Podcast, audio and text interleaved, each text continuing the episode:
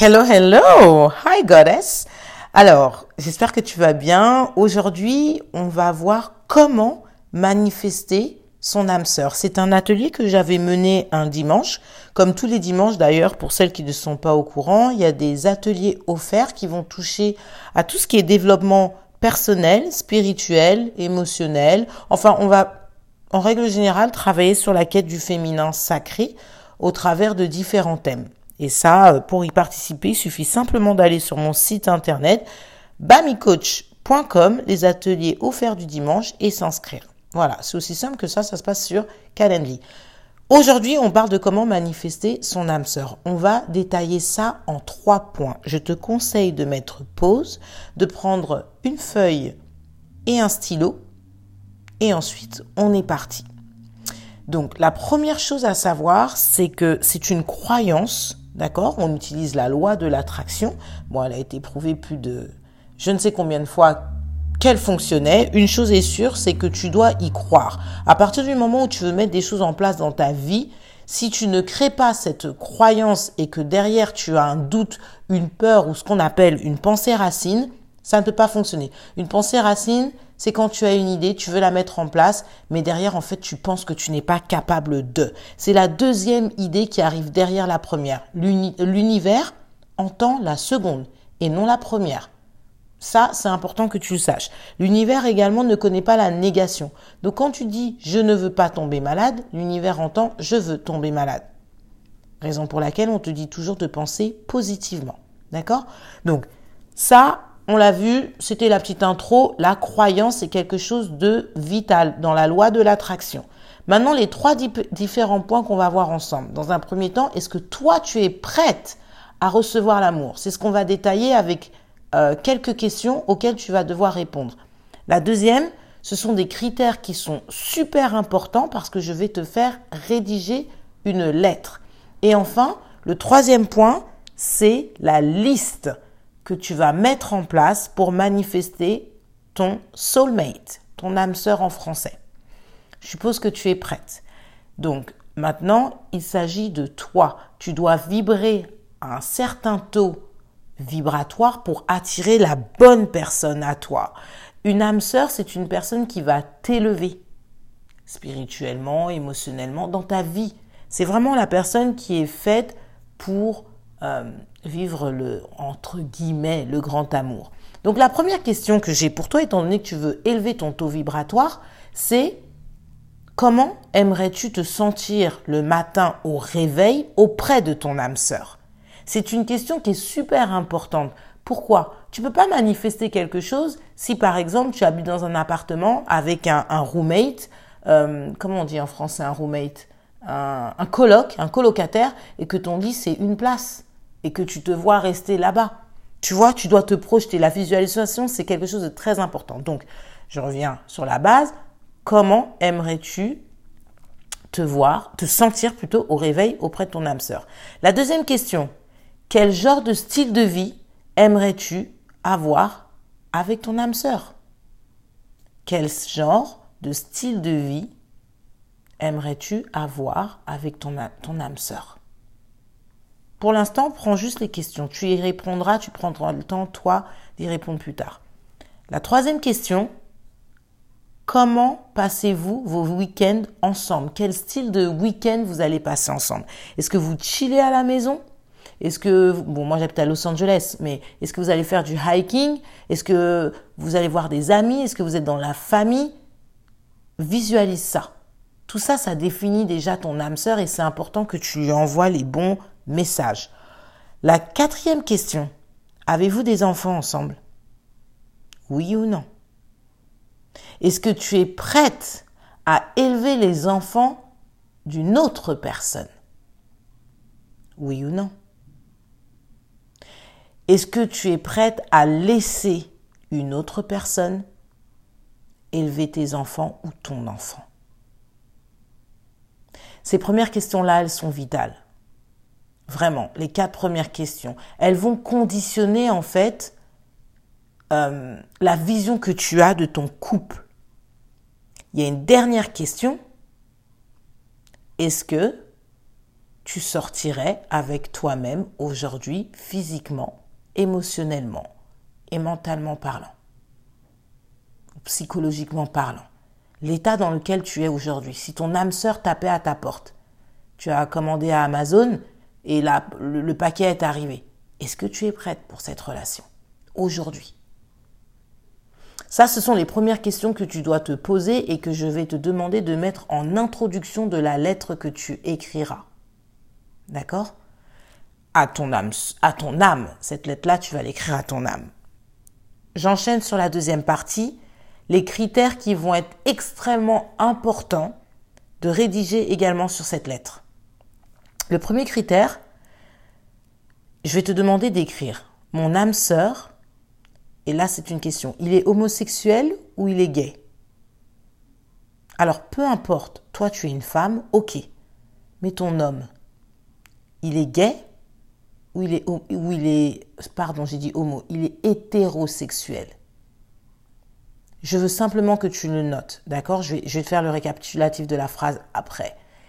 Il est célibataire et disponible pour notre relation ce que je vais te demander de rajouter à la fin de cette phrase, c'est quel niveau d'engagement tu aimerais avoir dans cette relation. Est-ce que c'est pour quelques mois? Est-ce que c'est pour quelques années? Est-ce que c'est pour toute ta vie? Ou est-ce que tu désires un mariage? Donc ça, c'est un critère que je vais te demander de rédiger. Pas de panique, je vais répéter.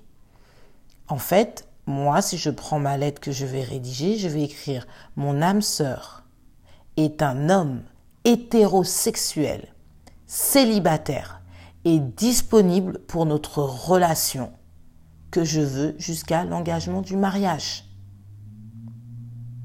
Voilà, ça c'est un premier critère que je vais te demander de rédiger. Est-ce qu'il est homo ou hétéro? Célibataire ou marié?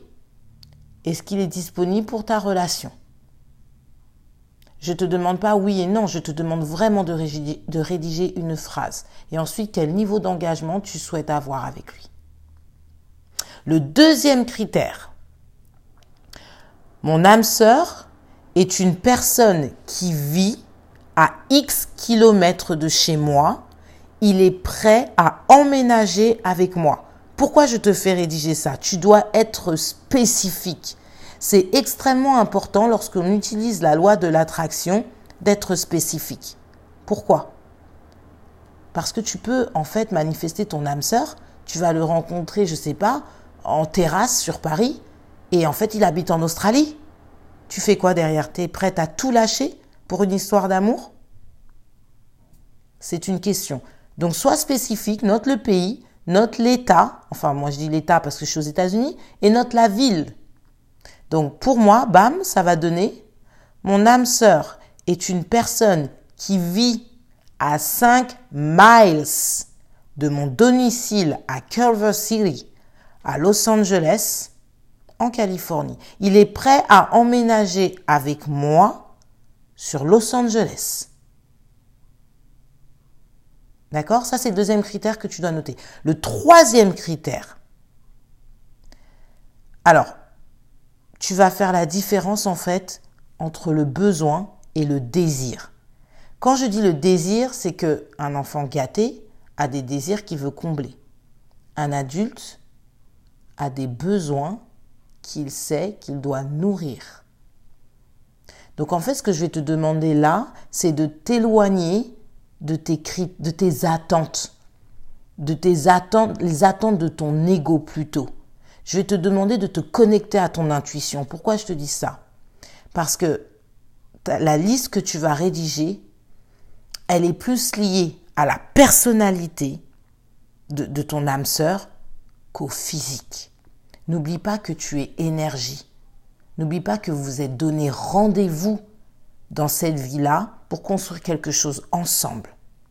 D'accord? Donc ça, c'est un troisième critère que tu dois retenir en tête les qualités euh, euh, de sa personnalité, non les qualités physiques. Je ne te demande pas d'écrire, bon, il est grand, blond, les yeux bleus, machin.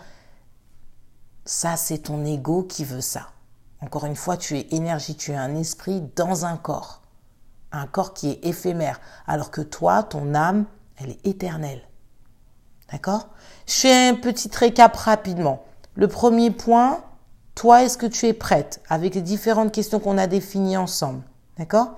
Le deuxième point, les critères importants que tu as à noter. Ton âme sœur, il est gay, il est hétéro, il est homo, il est disponible.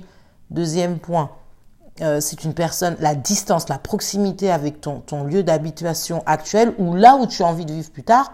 Et troisième point, je te demande de retenir la liste que tu vas faire qui arrive justement derrière.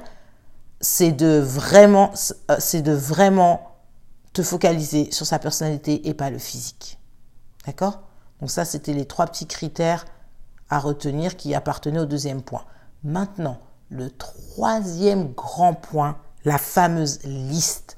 Je vais te demander de lister 15 à 30 adjectifs à peu près qui vont qualifier la personnalité de ton, de ton âme sœur. Et là, c'est la partie la plus importante. D'accord? Euh, Pense aux relations précédentes que tu as pu avoir avant qui t'ont mis vraiment dans le bonheur, dans la joie, dans le bien-être, où tu pensais que c'était l'homme de ta vie. Retiens les qualités qui t'ont plu dans cet échange, dans cette relation.